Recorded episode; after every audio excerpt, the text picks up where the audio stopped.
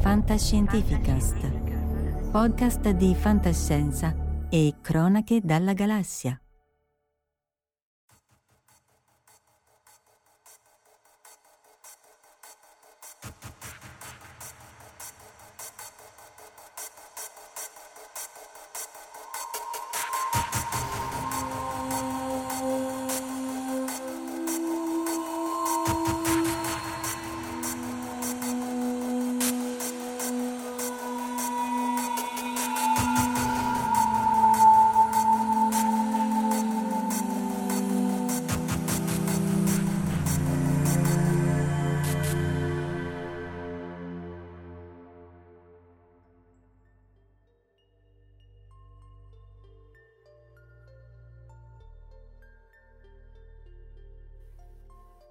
Eccoci, ciao a tutti, live anche questa sera, live 162, Space Western, Space eh, Western senza lo Space, soprattutto ospite l'onore Mirna Ciccioni che è docente di italianistica all'Università di La Trobe e Monash in Australia ed è appassionata e esperta di western sia classico che, che, che laser. Mo, eh, Omar e, e, e Marco Tadia li conoscete, c'è anche Verusco che mi ha fatto dietro le quinte nel caso che non siamo abbastanza. Salutiamo chi ci segue online, Giugiu Giarlo, Cuni, Gianluigi Gatti, Andrea Ozzi, eh, Jack O'Lanter, Angelo Frascera che ci ha dato eh, informazioni preziosissime su Pantera di Evangelisti, Stefano Santella eh, e Davide Gigi. Ovviamente chi ci ascolta offline sul podcast di Fatta Scientificast o, viene anche dal canale Telegram. Grazie a tutti e allora cominciamo appunto a, a ringraziamo soprattutto Mirnan di essere qui con noi. Grazie a voi per avermi invitato. Esperta di western. Ehm, ah, salutiamo anche Alessandro Pini e Marco Ricci, eh, collega di Frascati. Tra l'altro questa, questa sera è anche la notte della ricerca. Corrado P, ciao anche a te. Allora, Mirna, par- parla, introduci tu l'argomento sterminato del western. cosa... cioè, se noi accettiamo la definizione di, west, di, di, di genere come un insieme di elementi che ricorrono regolarmente in varie opere e quindi creano specifiche aspettative nei lettori, lettrici o spettatori, spettatrici, allora il western è il trionfo delle possibili variazioni su un numero abbastanza ristretto di temi. Cioè, per esempio, noi se vediamo una carovana sappiamo che prima o poi verrà attaccata o dai fuorilegge o dagli indiani. Se vediamo un uomo pacifico che odia le armi, noi sappiamo che prima o poi sarà costretto a prenderle per ammazzare i cattivi. Quindi il western è, noi sappiamo che ci sono queste possibili variazioni, però non sappiamo come e quando nello specifico. Quindi per esempio l'uomo pacifico che odia le armi può essere un ex pistolero in pensione, film La pistola sepolta, oppure può essere uno che non vuole imitare padri e fratelli, esempio film Il grande paese oppure può essere un quacchero, esempio film La legge del Signore, oppure può essere un ebreo, scusi dov'è il West che non vuole ammazzare la gente. Quindi, quindi il, il, numero di variazioni è infinito. Eh, io vorrei però prima di tutto fare una premessa che anche le persone progressiste tendano, tendono un po' a liquidare il western dicendo questo è un genere eh, inerentemente conservatore e reazionario perché costruisce dei miti sulla storia americana. Ora, questo non è falso, però non è neanche completamente vero perché eh, il western ha modalità anche complesse e conflittuali di descrivere i rapporti fra individui e comunità o, o, o, il sistema in cui il bene e il male si contrappongono, oppure esiste qualcosa che è il bene e il male. Quindi la critica fatta al western è che è un veicolo di propaganda che diffonde il mito di una storia americana tutta al positivo e i momenti fondamentali di questa mitologia western sono il graduale spostamento verso ovest, che vuol dire conflitti continui con le tribù indigene che vengono spodestate o massacrate, e poi eh, il bestiame che viene allevato e mandato dall'ovest all'est per nutrire i lavoratori dell'est e quindi la necessità della ferrovia che unifichi il paese. E quindi su, tutti, su questi elementi eh, negli anni fin dal 19, il primo film western è del 1905 intitolato L'assalto al treno e eh, negli anni 20 e 30 e 40 è nata una ricchissima letteratura, paraletteratura western.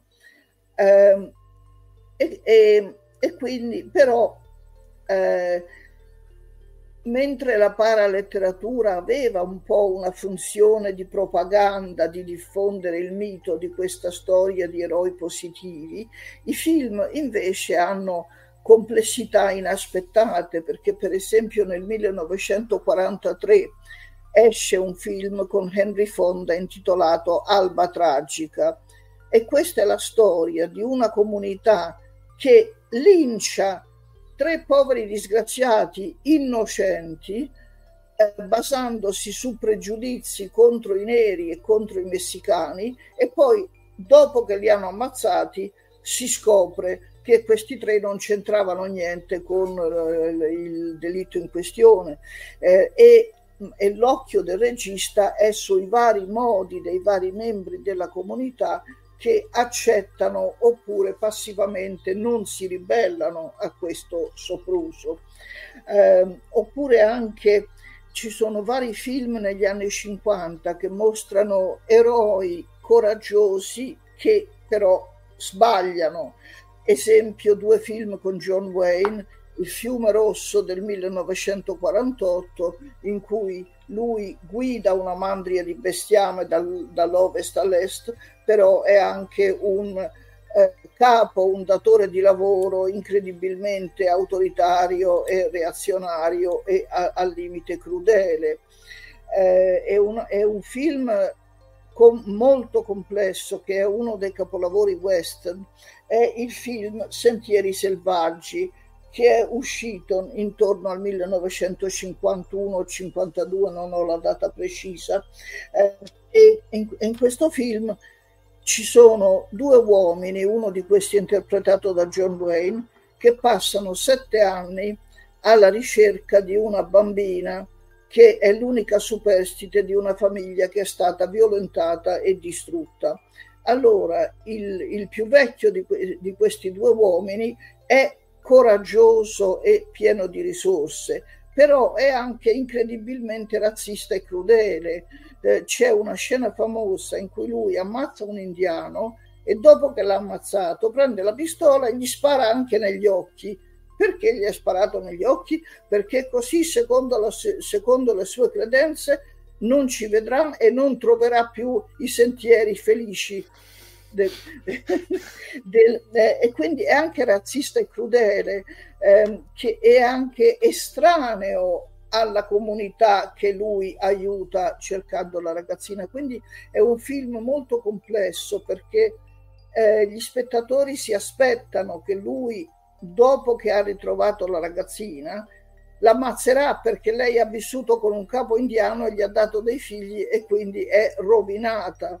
Eh, invece all'ultimo momento lui la solleva fra le braccia e le dice andiamo a casa e lui resta fuori poi dopo dalla riunione familiare.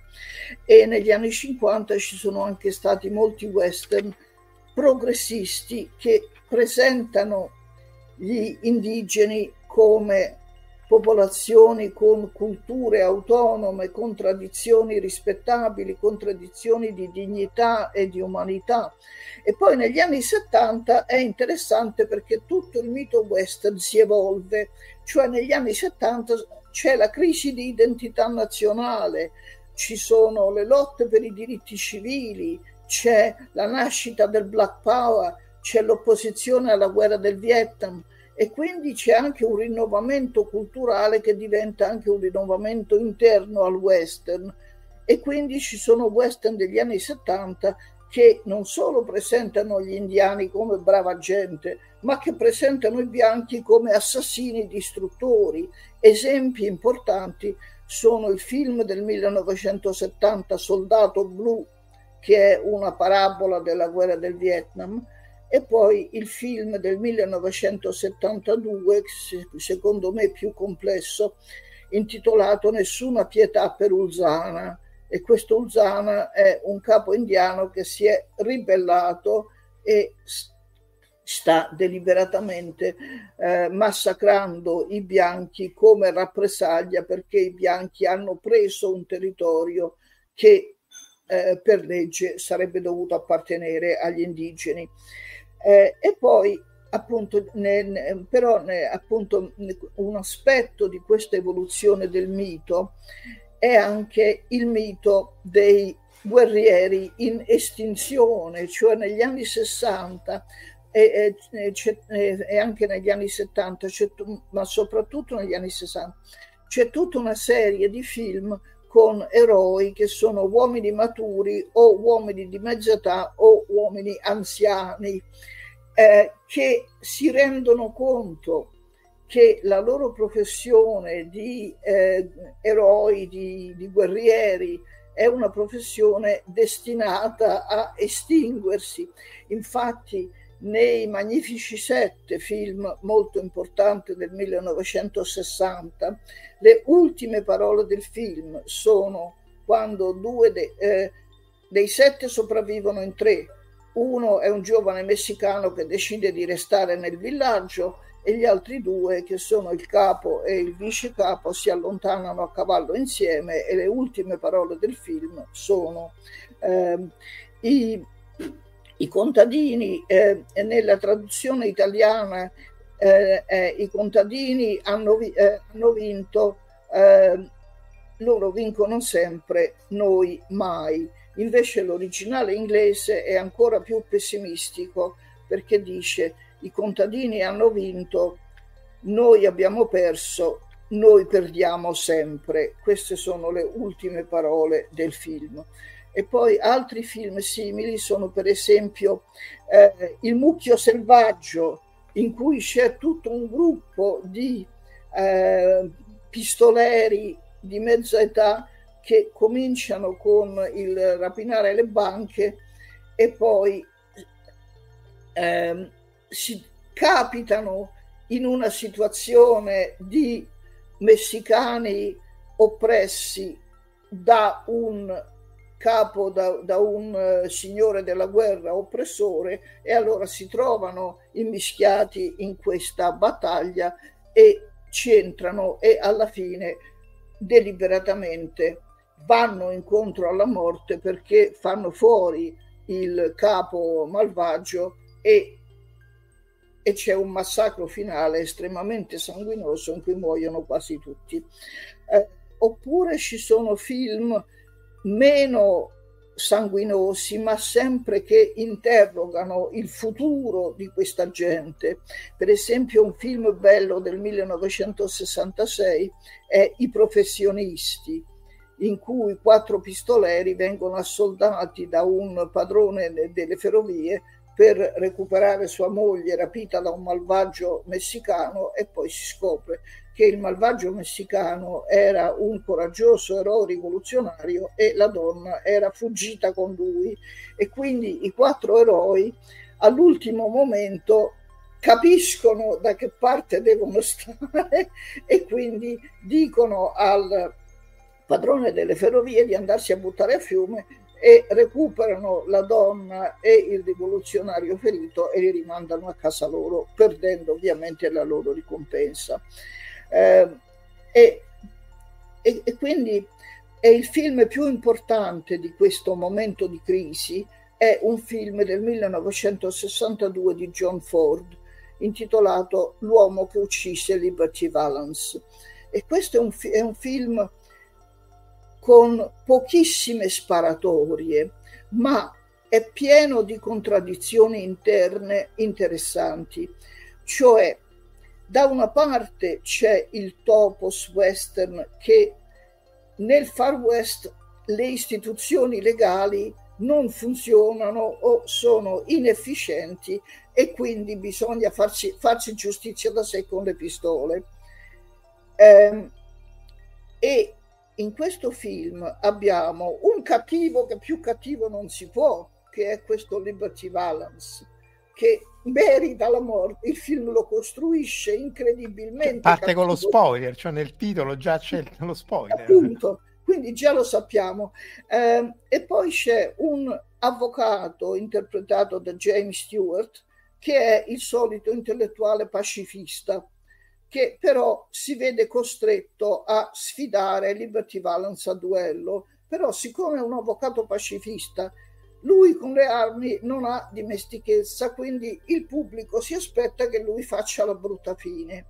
E invece non la fa perché John Wayne, che è il rozzo conservatore, eh, bucolico eh, e non molto istruito, però bravissimo con le pistole, assiste al duello e poi al momento della sparatoria lui da dietro un angolo buio spara alle spalle a Liberty Valance e poi si allontana.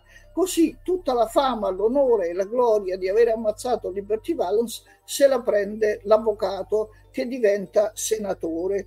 E c'è una, nell'ultima scena c'è un dialogo con un giornalista e il giornalista dice quando la leggenda, eh, cioè eh, eh lui, il, l'avvocato si pente e racconta la verità in una serie di retrospettive e il giornalista gli dice che non stamperà mai la verità perché dice quando la leggenda diventa realtà noi stampiamo la leggenda e quindi dove, eh, infatti bellissimo dove eh, se la leggenda diventa realtà, eh, dice la traduzione italiana, vince la leggenda, l'originale inglese è sta, si stampa la leggenda.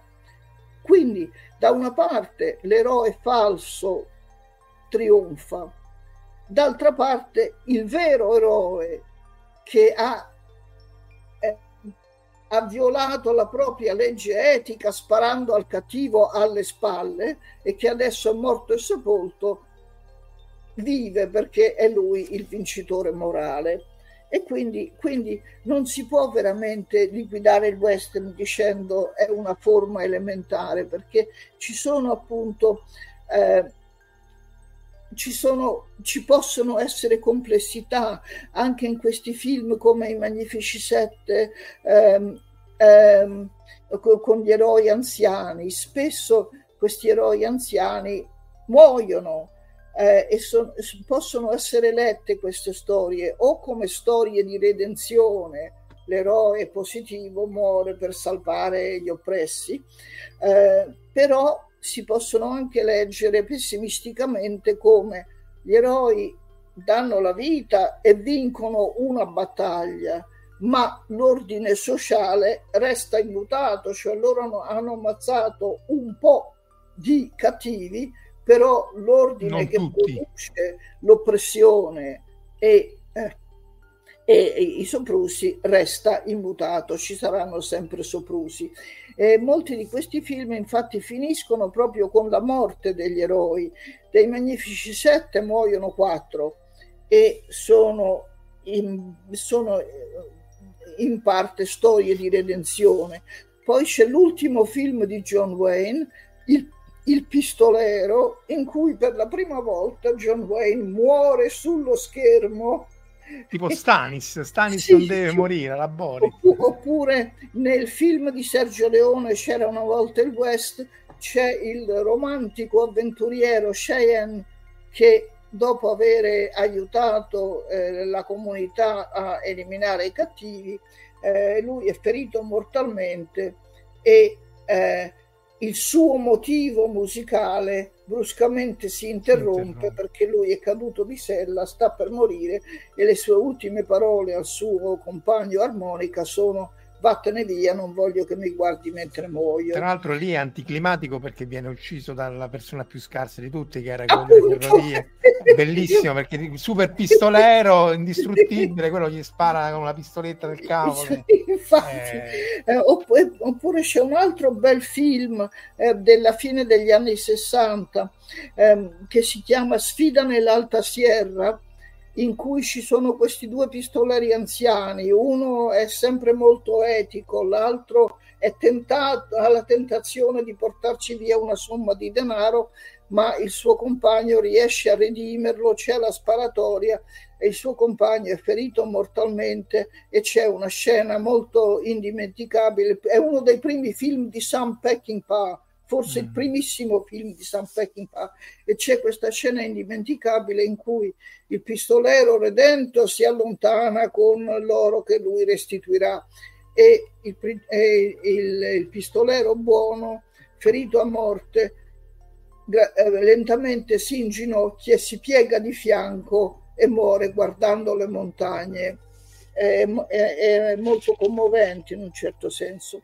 Quindi eh, ci sono, eh, come dicevo prima, la violenza e la vendetta sono parti essenziali del western, cioè la violenza è centrale perché la legalità è assente e quindi bisogna gli eroi usano la violenza a fin di bene e i cattivi usano la violenza per opprimere gli altri e la soluzione è i buoni eliminano i cattivi.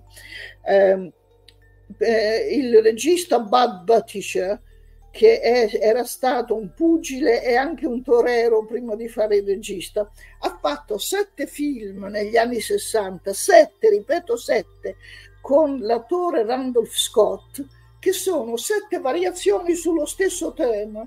Uomo a cui è stata ammazzata la moglie cerca e trova e spesso uccide gli assassini. Mia Quindi... sposa era il fiume Signor, un gringo la voleva, questo era quelli con Bud Spencer e Terence Hill. Quindi sono variazioni sulla vendetta che poi alla fine la vendetta porta al vuoto esistenziale. Lui ha trovato gli assassini, li ha puniti e adesso non ha più... E adesso cosa farà per il resto della sua vita?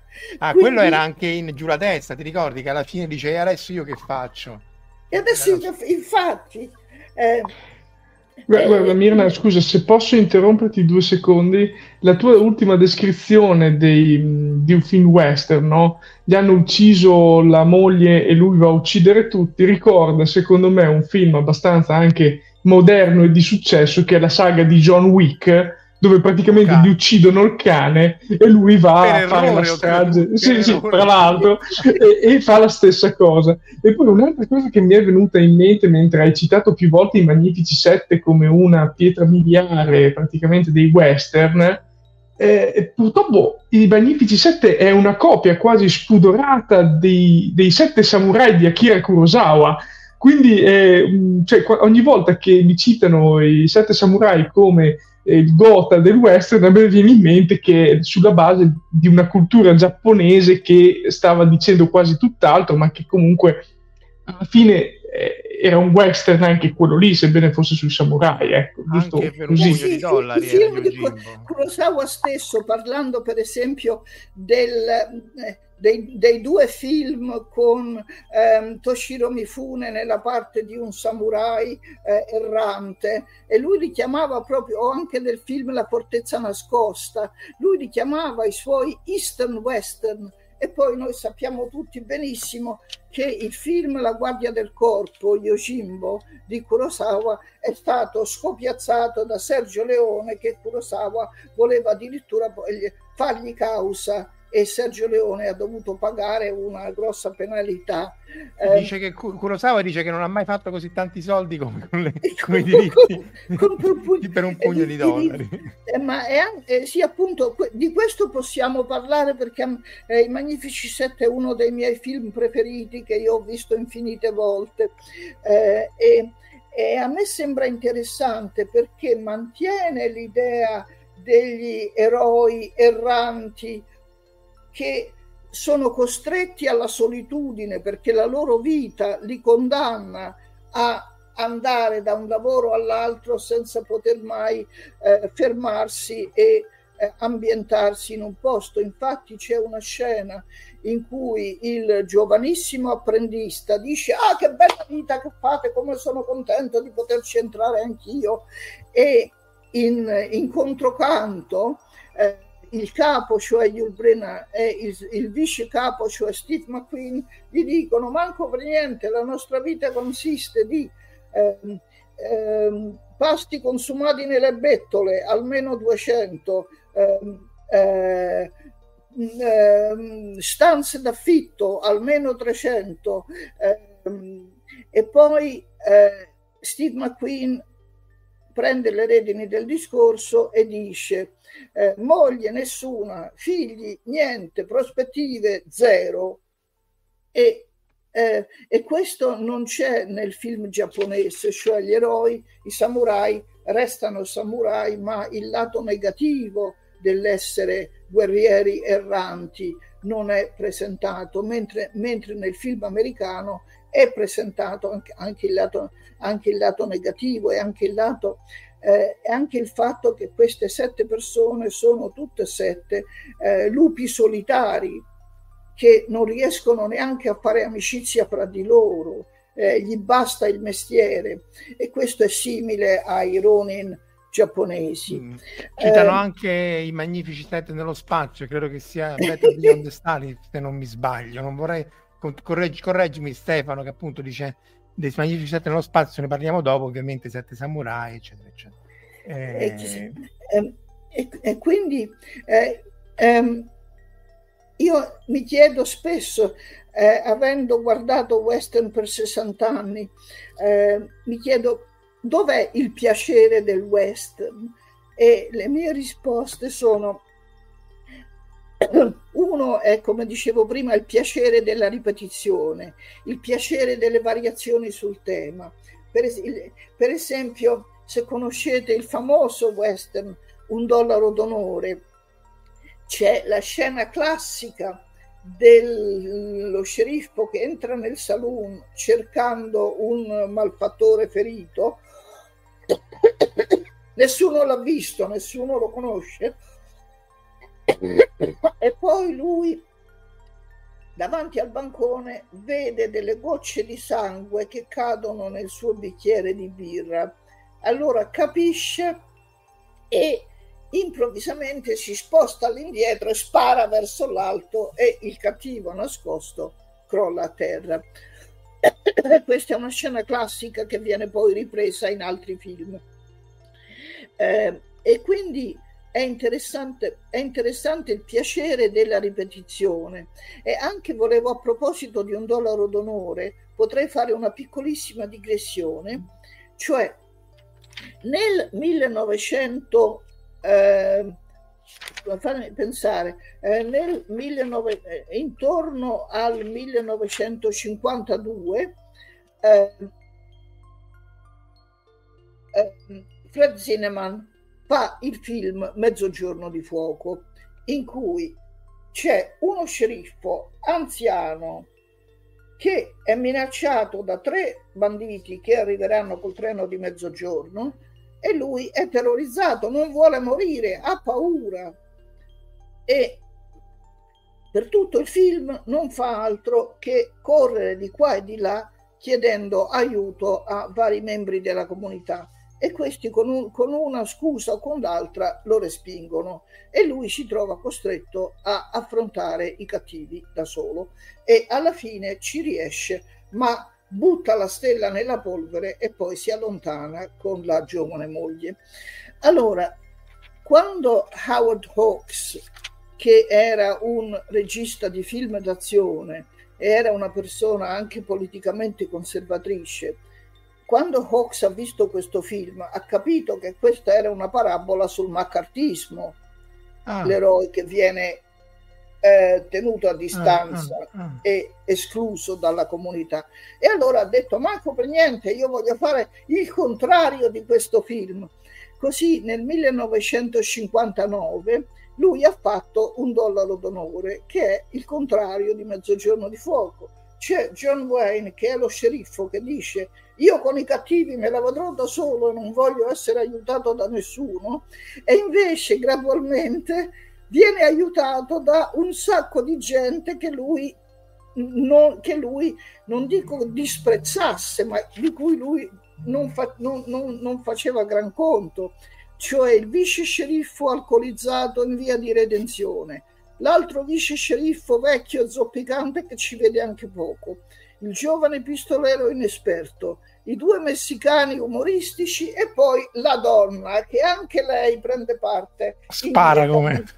No, no, non, non no. spara, però per esempio la donna è una donna autenticamente indipendente che lo protegge, cioè lui dorme di sopra e lei di sotto con un fucile sul Dai, dai, dai riposati che ci penso io, molto, 50 anni prima di quello che adesso vanno a vendere come modernità. Saluto, scusa, ti interrompo, saluto al volo Scarone, Francesco Russo, perché Singaben, Rosa, Grazia Lenzi, se mi sono scordato qualcuno perdonatemi. C'era, non mi ricordo chi, che chiedeva, eccolo qua, Antonio, chiedeva se c'è una definizione, a parte i, i, topoi e così via, la definizione di western, perché appunto poi con lo space western eh, vanno per la tangente, però bisogna avere per forza Speroni e Cappello, chiede Antonio. No, ma appunto vi faccio anche ridere, perché Primo Levi nel 1982 ha pubblicato il romanzo Se non ora quando, che è la storia di un gruppo disparato di partigiani ebrei che diventano una piccola unità partigiana e si, e, e si muovono attraverso la Russia, la Polonia, eccetera, finché non arrivano in Italia. Allora, in tre interviste, Levi ha detto testualmente, testualmente io con questo libro volevo scrivere una storia di avventure, virgola, un western. Quindi è giustissima l'idea che il western non c'è bisogno di Speroni e di Cappello. Il western è il gruppo più o meno male assortito di persone che si trovano a combattere contro un soprusso o contro dei malfattori e come se la cavano e chi vince e chi muore. Eh, quindi qualsiasi storia, e, e, e, qui voi potete citarmi tutti i film di fantascienza. Lì appunto ce n'è una quantità sterminata, non so neanche se inizieremo perché siamo rimasti a bocca aperta da questa tua Lexio Magistralis. Di... Tra l'altro mi scrive Verusca che tu sei anche esperta di Primo Levi, no, dobbiamo fare un puntatone su Primo Levi, eh, perché insomma è, è un genio, ma veramente un genio assoluto. E, e lui, tra l'altro, se, dirò bestialità perché appunto sei tu l'esperta, ma lui si era unito a una brigata partigiana e, e, e, di se stesso scriveva che erano scarsissimi, si sono fatti beccare quasi subito, non erano per niente. Infatti, cioè, lui descrive la sua carriera partigiana come il meno glorioso degli episodi della sua vita, non ne voleva parlare proprio. E vorrei aggiungere, abbiamo tempo? Eh, voglia, guarda, allora, siamo solo a mezz'ora, eh, voglia, con tutta vorrei, aggiu- vorrei aggiungere appunto un paio di cose piace- sul piacere dei western. Ora, per me, che non sono esperta, ma sono appassionata di western, eh, il piacere del western è proprio la, anche la tensione fra l'autosufficienza dell'eroe solitario e il desiderio di appartenenza da qualche parte o appartenenza a un gruppo o appartenenza a una comunità. Eh, e invece, invece, nella maggior parte del film questi eroi sono eroi che eh, come, ne, come ne, ne, nel film La guardia del corpo di Kurosawa e nel film Per un pugno di dollari entrano nella comunità si trovano in mezzo alle battaglie e ai conflitti e poi escono dalla comunità così come, così come c'erano entrati. Non, non, si, non si possono c'è, c'è, sempre, c'è sempre una tensione fra questi eroi estremamente competenti e autosufficienti e il fatto che non appartengono da nessuna parte. Eh, e poi l'altra cosa che a me come persona queer interessa dei western è l'omoerotismo, cioè il western è il luogo ideale per la centralità di un rapporto fra due uomini e questo rapporto può essere o paritario, i due uomini hanno la stessa età, la stessa esperienza, oppure può essere complementare, cioè il più esperto insegna al più giovane, però il più giovane è un appoggio e una compagnia per il lupo solitario più anziano. E di, e di, questi film con queste coppie di eroi ce n'è una catasta eh, eh, da nominare soltanto il primo, per esempio, che viene anche analizzato da molti critici queer, è il film del 1941. Il titolo inglese è The Outlaw, il fuorilegge il titolo italiano è orrendo, il mio corpo ti scalderà. Che potrebbe far pensare all'altro genere. No, che... no perché no, eh, c'era anche l'attrice Jane Russell che appunto cura e dorme con uno degli eroi. E questo è analizzato come coppia gay anziana viene, eh, viene eh, eh, disturbata dalla presenza del giovane Billy the Kid e quindi, e quindi c'è, c'è, un gioco di attrazioni reciproche.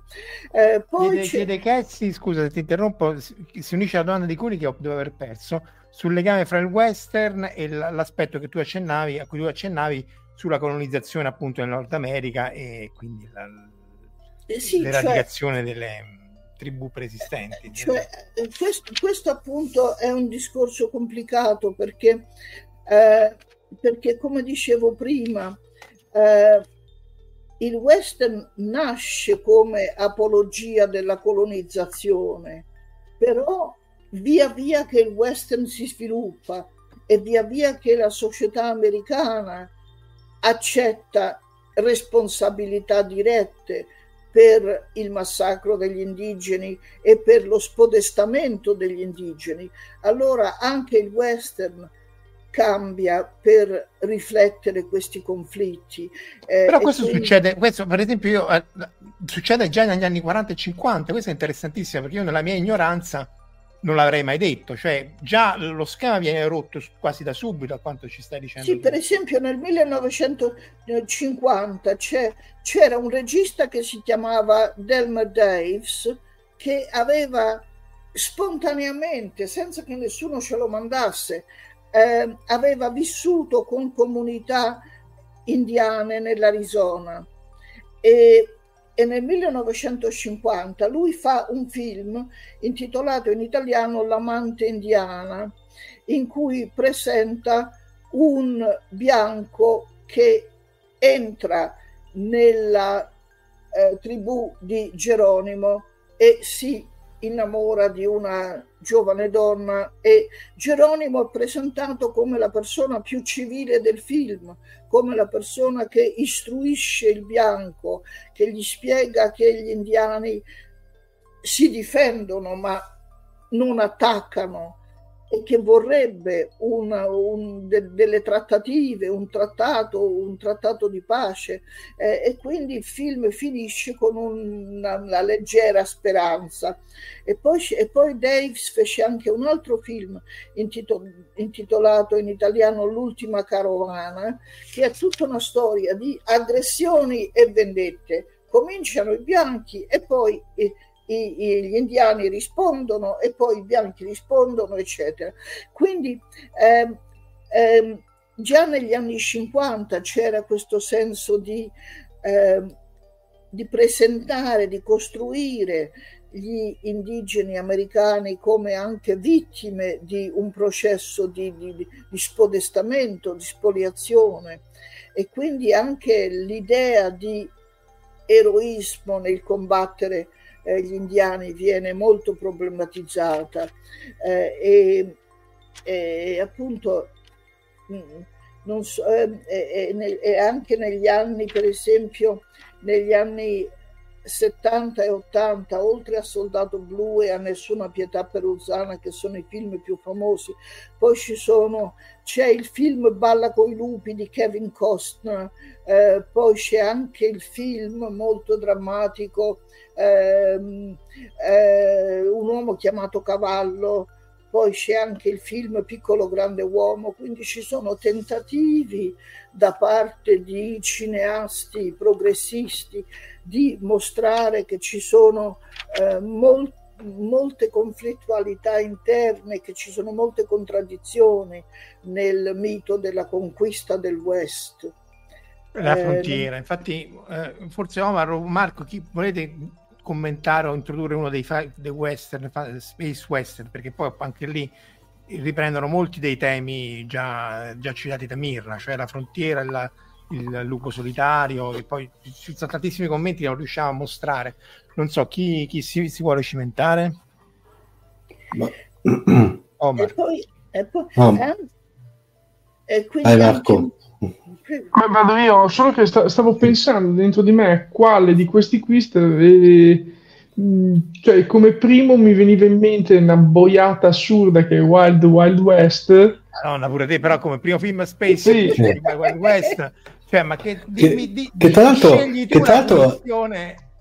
Eh, arrivava da una serie televisiva fa parere. Sì, era, era, era, era una serie televisiva non era neanche male, sì, sì, eh, era Robert, Robert Culp, mi pare. Ma, guarda, tutti, tutti, l'hanno disprezzato tantissimo, ma alla fine è un film più che divertente no, e godibilissimo. No, no, a me non è dispiaciuto. Guarda, e... remake, è steampunk, tra l'altro. Sì, Quindi... infatti è st- molto steampunk. Ehm, diciamo che c'è questo aneddoto bellissimo su Will Smith perché inizialmente non, lui ha voluto fare quel film Wild Wild West perché ci ha creduto mentre non ha creduto in un altro film dove lo avevano preso eh, per fare il protagonista che sarebbe stato un film nominato come Matrix quindi un film che non ha avuto minimamente successo, invece Wild Wild West siamo ancora qui che ne parliamo dopo no, anni. Malaccio, però insomma non sceglierei questo come primo film di Space Western. O- no, Omar sta bevendo, dai, trovane un altro. Trovate un altro film um, di Space Western. Allora, gu- guarda, vuoi un film di Space Western o posso andare su un anime? Fai come ti pare. Basta che... Allora tiro, tiro fuori Trigun. Ecco, ok, aspetta, vai, eccolo qua. Sì? Eh, questo, no? Non, non mi ammazzate, non vorrei fare... Sì, è, è, quello lì, esatto. Allora, Trigun è, come diceva appunto, un classico western dove c'è questo eroe tenebroso che in realtà è una macchina da guerra che eh, non vuole sparare, come diceva Mirna. Che, che, però esattamente non vuole sparare, quindi ha tutti gli stereotipi western e in più difende una comunità che si sta nascondendo dai super cattivi che lui in realtà vuole sconfiggere, quindi cioè, eh, lui con, con, i suoi fari, le sue cose, in, in, realtà sta aiutando questa comunità, quindi le ha proprio tutte le, le caratteristiche del western. Ehm, serie anche abbastanza rapida, 26 episodi, autoconclusiva, finisce lì, da recuperare appena si riesce, ormai ha più di 20 anni, e sì, perché è del 98-99, quindi ha quasi un quarto di secolo oramai, e sì, è meglio non pensarci. Quindi, però lì la tematica è anche... chiaramente western, no? cioè, cioè, c'è anche la questione di una gerarchia, no? Di solito, non so, Mirna, come dicevi tu, c'è il cattivo che sa, sa in Yojimbo oppure in eh, per un pugno di dollari, due cattivi sono potenti, opprimono la gente. Lì qui c'era l'acqua, per esempio, che era in, scarsi, in scarsa abbondanza. Sì, qui eh, siamo su un pianeta alieno do- senza acqua e, e praticamente era il bene di lusso, però la gente doveva bere per sopravvivere, quindi sì. Un Dunemi anime. Eccolo qua. Eh... Omar tu c'è qualcuno? Da, no, no, si riesce a fare no, no, no, peggio da dire a parte che Emilio mi ha dato un, un suggerimento di, di, un film che in effetti non era fra il carnet di quelli più evidenti come, come citazioni western che è Atmosfera Zero che è quel film con Sean Connery sì. che tra l'altro era anche interessante come realizzazione tecnica perché utilizzavano un sistema che si chiama rotoscope praticamente che per fare quegli effetti di diciamo di quasi entrata questo nella... no è Outland esatto, Outland esatto eh. Eh, per fare degli effetti praticamente di navigazione allo spazio usavano questo sistema si chiama rotoscope che prevedeva delle proiezioni su dei tamburi eh, rotanti praticamente delle immagini spaziali però il, ehm, diciamo questo qui è interessante perché mh, più che un western io lo vedo come è, è un, è un, un un thriller western ambientato nello spazio. Tra l'altro è molto particolare perché poi in Anche effetti... qui c'era la cosa che i cattivi sì. stavano arrivando, dovevano arrivare, sì, esatto. un po' tipo mezzogiorno di fuoco. Eh. Poi c'era lui che faceva il, lo sceriffo inizialmente disilluso, che poi dopo riabbraccia, ritorna sui binari giusti della, della legge, della giustizia. È interessante come film. Invece Sceriffo è una donna che anche lei... Sì, esatto. Sì. esatto. Era interessante come film, tra l'altro poi è uno di quei film un po' semisconosciuti, passati abbastanza in sordina ai tempi, è interessante.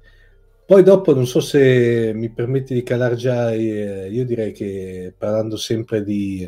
Che vuoi di, calare? Di, eh, calo praticamente Firefly e Serenity praticamente. Eh, sì, aspetta, lo devo trovare, comunque tu intanto... Quello, secondo, quello secondo me è praticamente è veramente l'applicazione eh, Josh Weldon ai massimi livelli perché la serie è bellissima, tra l'altro con Nathan Filon secondo me eccezionale perché e tanto penso che Nathan Filon eh, sia molto legato a quella serie. Non so se avevate visto, c'è una bellissima puntata di Castle che era quel film di eh, diciamo giallo poliziesco che ha fatto lui abbastanza recentemente, dove a un certo punto c'era lui che si vestiva da, da protagonista di, di, eh, di, Firefly e la figlia gli diceva ma ancora ti vesti con quel vestito lì così vecchio e lui diceva ma ci sono affezionato peccato che il gioco di parole è andato molto perso nella, nella, nella, nella, nella traduzione e poi anche perché in effetti la serie in Italia è andata, se non sbaglio, è andata su, uh, su, su, canali a pagamento, di conseguenza non è che ha avuto... la serie di canali satellitari. Era, era Firefly, sì, era il film. Firefly.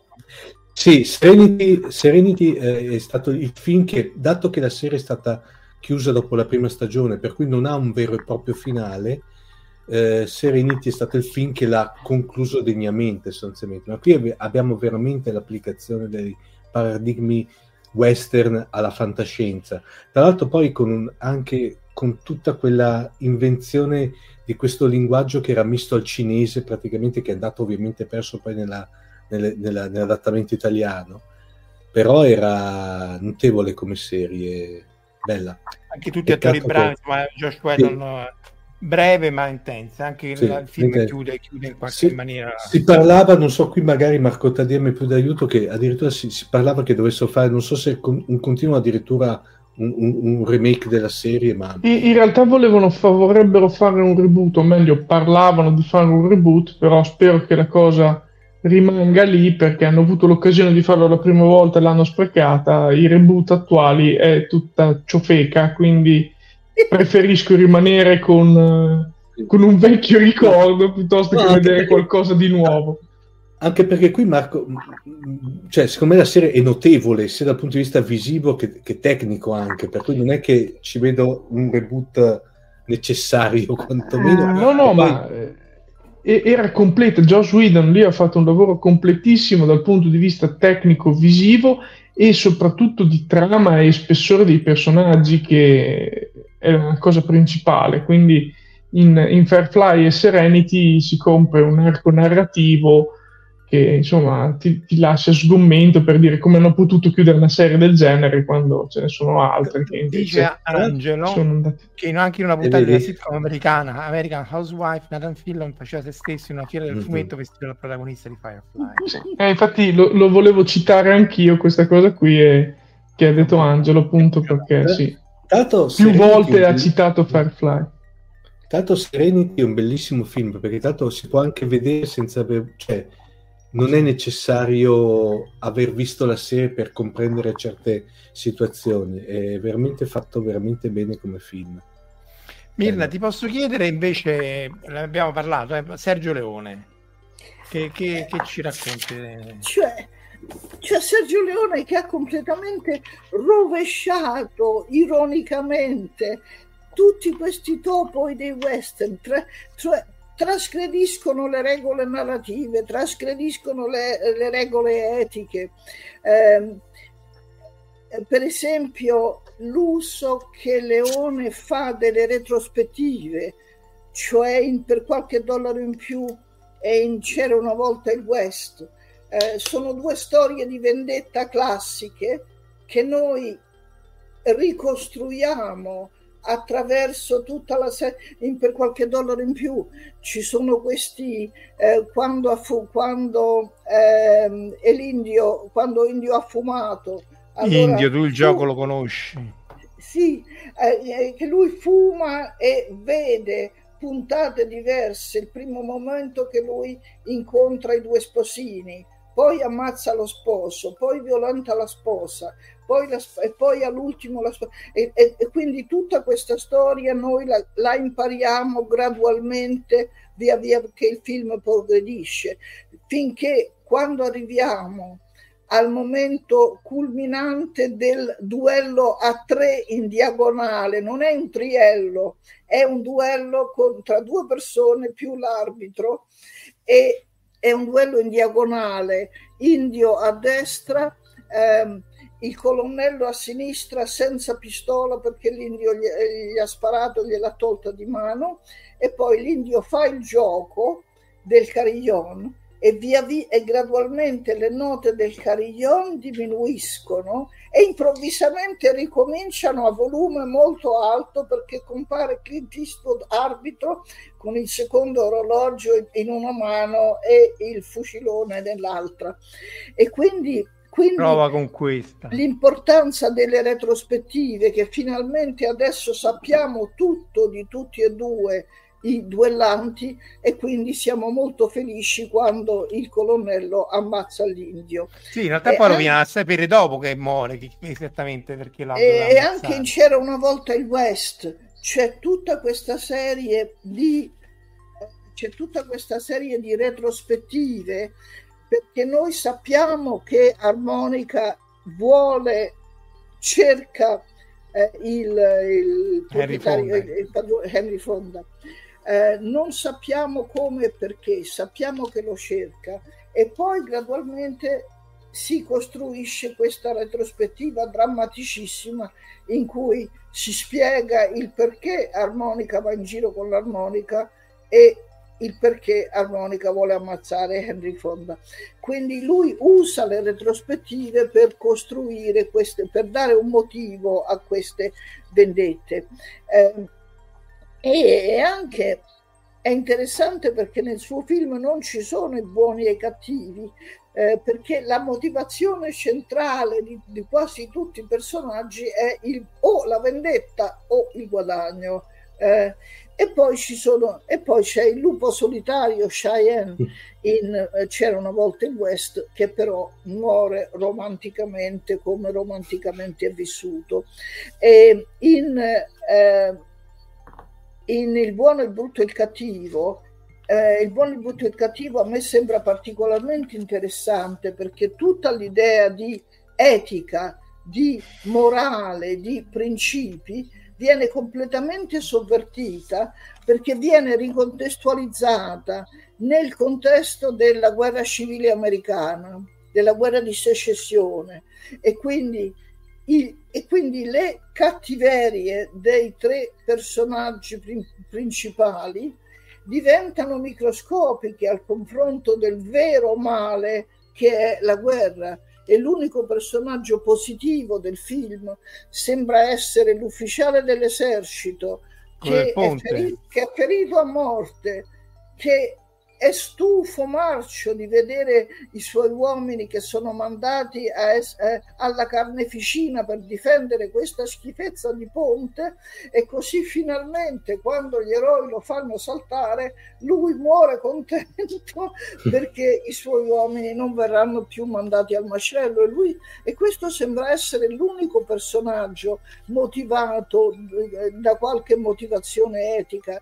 Gli altri tre motivazioni etiche neanche con il lanternino, anche, anche il personaggio chiamato il buono non compie nessuna buona azione, eccettuato forse alla fine quando vede il giovanissimo soldato morente e gli fa, fumare, e gli fa fare due o tre tiri del suo sigaro e così il ragazzo muore contento. Questa sembra essere l'unica buona azione che compie in tutto il film. Eh, quindi è, una, è, è, tutto un rovesciamento molto ironico e anche, e anche Leone si rifiuta di approfondire psicologicamente i personaggi.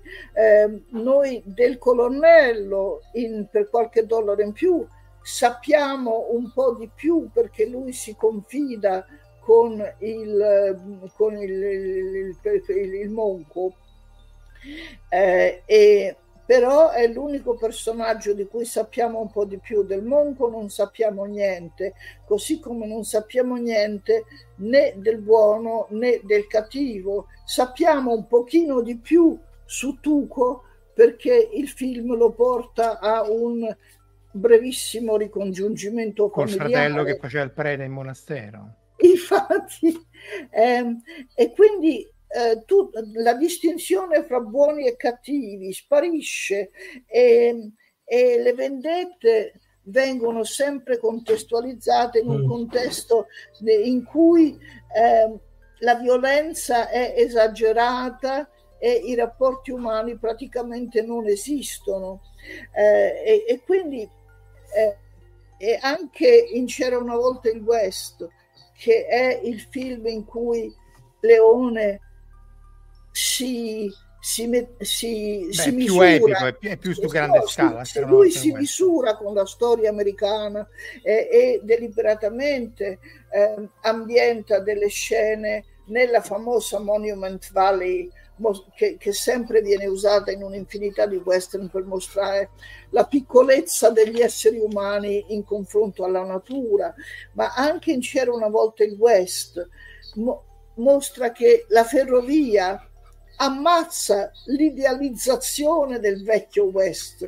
Con la ferrovia vince il capitalismo, vince l'industrializzazione, muoiono le piccole comunità e, oppure le comunità si trasformano. Infatti nell'ultima scena di C'era una volta il West, eh, il personaggio centrale è la donna che erediterà la stazione e che, e che e viene, e diventa anche lei sempre più piccola, la vediamo che si muove in questa folla di nuovi lavoratori, di nuovi operai che in parte sono anche cinesi, quindi il West com- comincia a, eh, a, a diventare un posto multiculturale oltre che un posto di operai e di lavoratori salariati invece che di agricoltori.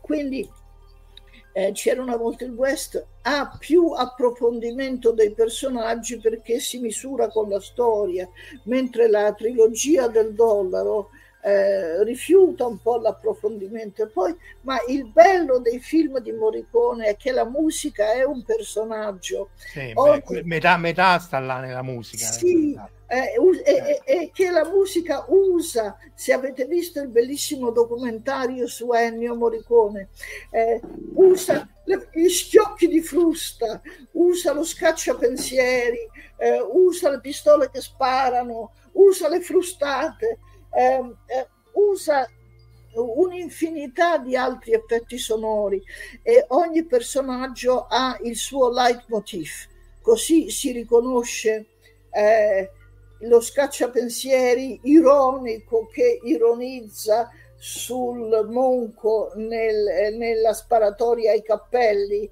nel, in, per qualche dollaro in più. Dove o... mette il range delle armi, tra l'altro, è stato uno dei primi a introdurre il, il, raggio digitale dalle pistole. Dai, sei, sei un genio. Cioè...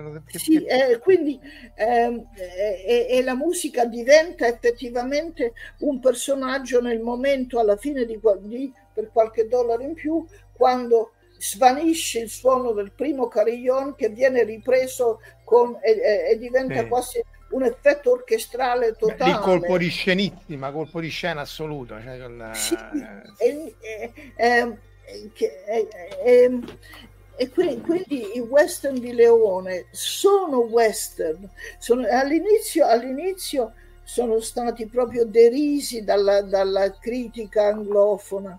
Eh, mi ricordo di aver letto una critica di un, di un giornale americano che, che usava, voi sapete che in inglese girare un film si dice shoot a film, usando il verbo, lo stesso verbo per sparare. E allora questo giornalista americano ironizzava e diceva di, per, di, per, un pugno di dollari eh, per qualche eh, eh, come la maggior parte dei cattivi, il film è stato shot in Spagna. Peccato che non sia stato anche seppellito lì. Mm. Ma poi è intervenuto un importante critico cinematografico inglese che l'hanno anche fatto Lord, Sir Christopher Frayling, che ha scritto un librone immenso intitolato eh, Qualcosa che sa di morte e è un'analisi molto approfondita dei film di Leone mm, mm eh, mm, e quindi questo ha contribuito a fare prendere Leone più sul serio dalla critica anglofona che prima lo aveva molto liquidato. Beh, lo citava alcuni nei commenti, ma anche il montaggio, cioè il triello con le, no, il, leone, ma lei li chiamano i leone proprio. La, la, Appunto, eh, eh. Eh, è interessante questo perché eh, appunto tornando all'idea di variazioni sul tema, eh, il western è pieno di variazioni sul duello. C'è eh, in eh, L'uomo che ha, che ha, ucciso Liberty Valance c'è questo finto duello in cui il cattivo viene ammazzato da una terza persona. Poi in, per qualche dollaro in più c'è il duello con l'arbitro poi c'è il triello del buono, il brutto e il, il triello, cioè ti inventi il triello, ma che, cioè, a parte ti inventi una parola in più, ma proprio il concetto. E poi, tra eh. l'altro, se uno lo vede veramente in widescreen è perfetto, cioè messi a triangolo. Eh. E poi, ma anche, ma anche nel western classico, per esempio, un tema ricorrente è il duello apparente, che in realtà è un suicidio. Per esempio, nel film L'occhio caldo del cielo, il relativamente buono che vuole morire per motivi collegati alla trama, eh, si presenta al duello con la pistola scarica. Eh, il film, eh, uno dei primi film su Billy the Kid, eh, intitolato in italiano Furia selvaggia, in cui c'era Paul Newman, lui fa finta di, di, allungare la mano per prendere la pistola e la pistola in realtà non c'è e Pat Garrett lo ammazza. E questo viene ripreso in un western italiano intitolato Da uomo a uomo, in cui eh, Lee Van Cleef non vuole duellare con il giovane che lui salvò quando era bambino da, da, da un'aggressione in cui era coinvolto anche lui allora non vuole uccidere il giovane e hanno un, un proiettile di pistola per uno. Allora i due si voltano leggermente mentre ognuno inserisce il proiettile nella propria pistola e poi Lee Van Cliff volta le spalle al giovane e comincia a camminare per conto suo e il giovane gli dice voltati e battiti e quello non si volta, non si batte. Poi c'è improvvisamente un colpo di pistola. Oddio, cosa è successo? Il giovane ha sparato per ammazzare l'ultimo nemico superstite e ha consumato la sua pallottola. Allora Lee Van Cliff si volta apre il pugno e nel pugno c'era la pallottola che lui non aveva messo nella sua pistola, quindi il duello non ha luogo. Eh, e quindi ci sono molte variazioni sul duello, però il triello è la prima volta che, che, io sappia, ne ho visti moltissimi di western, ma è la prima volta che c'è un duello a tre. Anche eh, se poi in realtà no, eh, eh Clint Eastwood... Anche se in realtà tutti e due sparano, il buono sparano, sparano, sparano tutti e due. Non so se tu mi puoi confermare questa cosa, che io riguardandolo per la due miliardesima volta, l'impressione che ho è che, eh, perché c'è il leone, no? quindi la, la, e, e tutte e due guardano a destra e a sinistra, ma l'impressione che ho avuto è che Clint Eastwood viene inquadrato solo mentre guarda in una direzione perché lui non si preoccupa del brutto perché quello l'aveva già sistemato, mentre gli altri due guardano a destra e a sinistra, cioè ci sono dei dettagli che sono veramente eh, impressionanti. Eh, Io comunque parlando di questo, scusate se intervengo, ma abbiamo passato l'ora e non abbiamo ancora mai citato il miglior film western italiano del mondo, praticamente, Trinità. che lo chiamavano Trinità. cioè, non abbiamo ancora citato lo chiamavano Trinità. Aspetta che lo mettiamo. Parlatene, allora, parlatene voi perché io, io mi rifiuto. Eh, non, ti piace? non ti piace? no, no, eh, in, in, grossetto no, in corsivo no, sottolineato. Eh, mi, mi, se, mi, sembrava...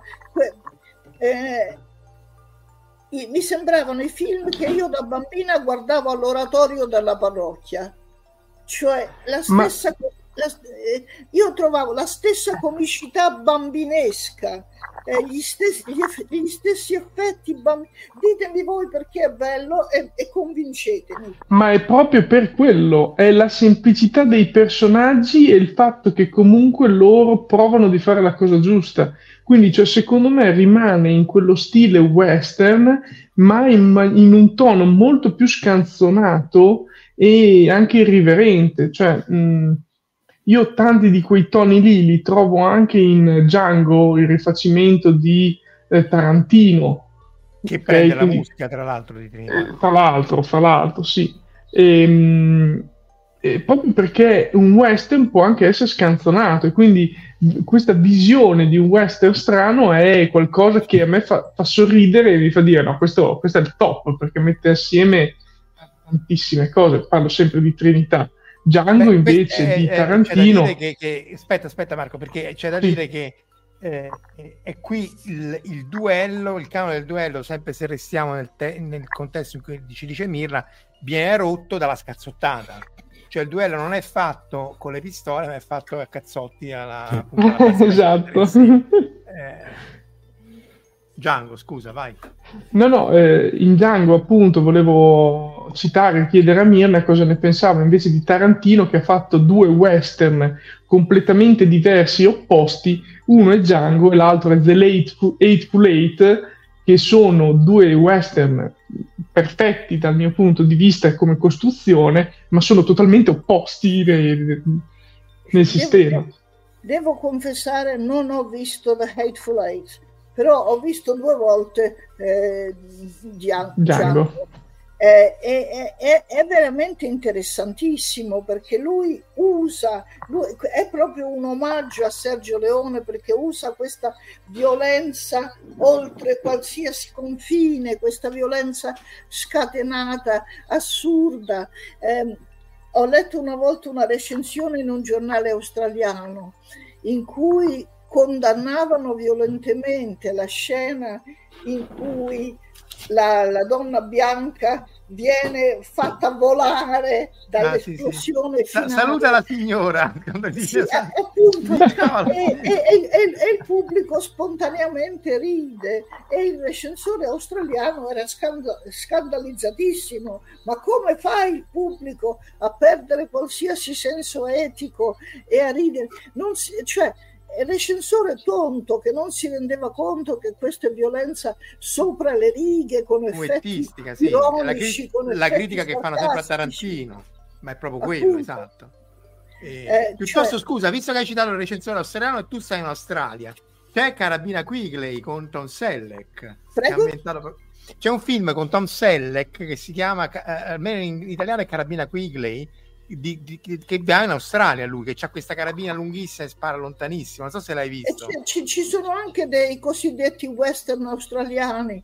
Ce n'è uno che si chiama in inglese The Proposition, cioè la proposta, in cui i militari ordinano a un giovanotto di consegnare il fratello minore, di, di, il suo fratello minore per salvare la vita al loro fratello maggiore e quindi e ci, e, e ci sono anche c'è un bellissimo film che si misura con le stragi di aborigeni compiute alla fine del Settecento e durante tutto l'Ottocento, dal punto di vista anche di un gruppo di aborigeni.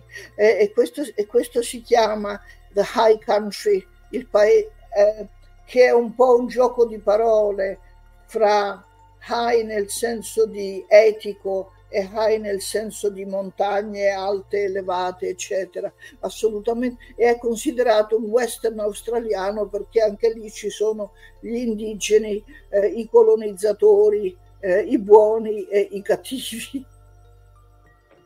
Beh, molti dei temi sono Beh, se, stessi, volete no? tor- se volete tornare a Trinità, io vi ascolto con piacere. No, no, allora, allora però uno dei commenti ti dico, dicono, vabbè, ma se dove sta? Se non piace, eccolo qui, chiede Gianluigi se, se non ti piace Trinità, non oso pensare il commento che hai su Ciccio Perdona, io no, che erano le parodie di Franco e Ciccio. E beh, ma anche per esempio eh, negli anni 60 Tognazzi e Vianello fecero sì, i gemelli del West. Eh. Quindi, quindi eh, qui entriamo forse nel tema parodia eh, e ci domandiamo fino a che punto la parodia rispetta il testo che parodizza mm. o fino a che punto la parodia eh, entra in conflitto col testo parodiato. Mm. Boh. Beh, anche Mel Brooks aveva fatto Mezzogiorno e mezzo di sì, fuoco, no? Sì. Tu sei l'esperto forse Omar di quelli, di quelli. Qui stanno citando sì. di tutto, mi spiace sì. non poter mettere tutti i commenti, no. sono sterminati. No, invece volevo chiedere a Mirna, eh, prima dicevi il discorso che si, si è a un certo punto ad arrivati ad una, ad una, fase in cui all'interno del genere western n- n- n- non era classificabile il buono e il cattivo, no? Perché c'era questa... Volevo Però... chiederti, di, di due, di due produzioni it- italiane che a me mi avevano particolarmente colpito, eh, che erano praticamente uno era ehm, Se sei vivo spara del 67, che tra l'altro è, viene considerato un po' un western maledetto perché ha avuto ai tempi problemi di censura per via di certe scene abbastanza cruente, e poi soprattutto quello che io considero un capolavoro più che altro perché è, è un western, io direi quasi politico, che è Queen Sabe praticamente. Mm-hmm eh, che... non, non, mi ricordo se sei vivo spara, ma appunto questo, questo, è anche molto interessante per quello che riguarda i western italiani, cioè i western italiani non solo sovvertono l'idea di etica, ma presentano anche diverse prospettive politiche, cioè ricontestualizzano i rapporti fra americani e messicani. E quindi per esempio io penso a anche al film di Leone Giù la testa, Giù la testa che, viene consider- sì. che, viene considerato il suo film minore, eh, però appunto anche Chien Sabe che ha molti degli elementi del western, però quello che è più importante è la rivalutazione dei messicani rivoluzionari, anche se confusionari, anche se violenti, anche se in conflitto fra di loro, eh, anche se alcuni di loro non sanno bene perché, perché combattono, però combattono eh, e, e, quindi e ricontestualizza anche il rapporto con gli americani perché in Chien Save eh, il eh, rozzo rivoluzionario analfabeta interpretato da Volonté gradualmente apre gli occhi e capisce che il suo amico americano è un mercenario pagato per rovinare la rivoluzione, per rovinare il suo popolo e allora rompe l'amicizia, lo ammazza e poi prende i soldi e nell'ultimissima scena li distribuisce ai ragazzini che passano dicendo non comprateci il pane, comprateci la dinamite. dinamite. Quindi, quindi è, la, è la, la, la prospettiva politica de, italiana della fine degli anni 60 che ricontestualizza i messicani nel contesto della rivoluzione. E anche per esempio, senza entrare in contesti rivoluzionari, c'è un altro bel film italiano eh, intitolato La resa dei conti, sempre con Lee Van Cleef. E lui è il competente sceriffo americano a cui il cattivo capitalista ordina di acchiappare un, un, tizio, un messicano che non è un rivoluzionario, eh, è, è, è, semplicemente un eh, ladro e un fuorilegge e viene accusato a torto di avere violentato e ammazzato una bambina. E tutto il film è lo sceriffo che corre appresso a questo messicano, lo cattura e poi il messicano trova il modo di sfuggirgli.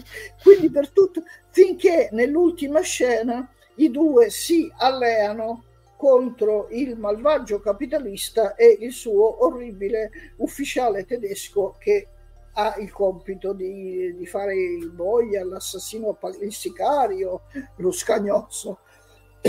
E quindi, e quindi il film è una graduale presa di coscienza da parte dello sceriffo americano che capisce che i messicani sono oppressi e lui deve decidere da che parte stare. Sì. Anche giù la testa inizia con una citazione sì. di Mao, se non sbaglio, che, che, che è ovvio che, che, non è, che, è ovvio che non è una citazione politica, tutti la, la intendi, almeno correggimi, eh, almeno per me non è una citazione politica perché stai citando Mao, ma stai citando, dici guarda, se vuoi fare la rivoluzione, però il sangue lo devi spargere, non è che, che si può fare eh, come una live, ma, se l'ho sì, no. Ma in, in effetti c'è, c'è, tutto quel filone che praticamente va diciamo con l'ondata del 68, diciamo, no? che dava praticamente da 66 in giù, che c'era tutta quella produzione, quello che viene considerato te, giustamente Mirna mi piace che lo chiami eh, western all'italiana, eh, quello il famigerato spaghetti western, no? Se poi si può che è un termine che io odio, però praticamente. Beh, oramai è un termine stoganato, però. Eh. Sì, è stoganato, no, no, è stoganato perché viene considerato, praticamente viene considerato come, come, proprio come un metagenere all'interno, no? Però preferisco più western all'italiana. In effetti era Anch'io. tutto un... era molto legato a questi temi. Prima ti ho citato quel, Se sei vivo spara, ma anche quello lì è un... Tra l'altro lì si hanno addirittura... C'è, a parte queste scene molto cruente eh, che, che, l'hanno portato a, essere, a cadere nell'oblio della censura perché è stata ehm, ritardata l'uscita per circa due anni, quando poi è uscito al cinema sostanzialmente è uscito in versione pesantemente censurata per alcune scene cruente, fra cui c'è questa famosa scena che una, rubano, eh, i messicani rubano dell'oro e praticamente poi si vendicano per uno che li ha traditi versando dell'oro fuso in testa, un po' simile al trono di spade. Eh, stavo per dire, mi, mi ecco. ricorda vagamente. Eh. Però lì c'è la, una delle scene mitiche, c'è la, la, la banda di, eh, di, la banda di fuorilegge omosessuali che praticamente come vendetta stupra i, eh, praticamente i, eh, i poveri peones per cui allora erano temi molto allora, forti. perché hanno censurato un po'. No, tra l'altro poi è uscito da poco in versione integrale, l'unica uh-huh. sfiga che c'è stata è che hanno fatto un'edizione integrale limitata e tipo tirata in um, un migliaio di copie che sono praticamente sparite eh, tutte la circolazione in tempo zero, no? per cui uh-huh. esiste qualche cosa sui canali alternativi, ma è la versione... non si trova... No, è però quella che... Eh, scusa, no, scusa, ti interrompo. C'è un commento di Cuni per, per, per tutti, ma insomma, soprattutto per, per Mirna. Dice: Correggetemi se sbaglio, ma nello stesso periodo del western italiano, un po' tutta l'Europa si era cimentata nel western, come per dire che però noi ci siamo riusciti e, e, gli, e gli, altri no.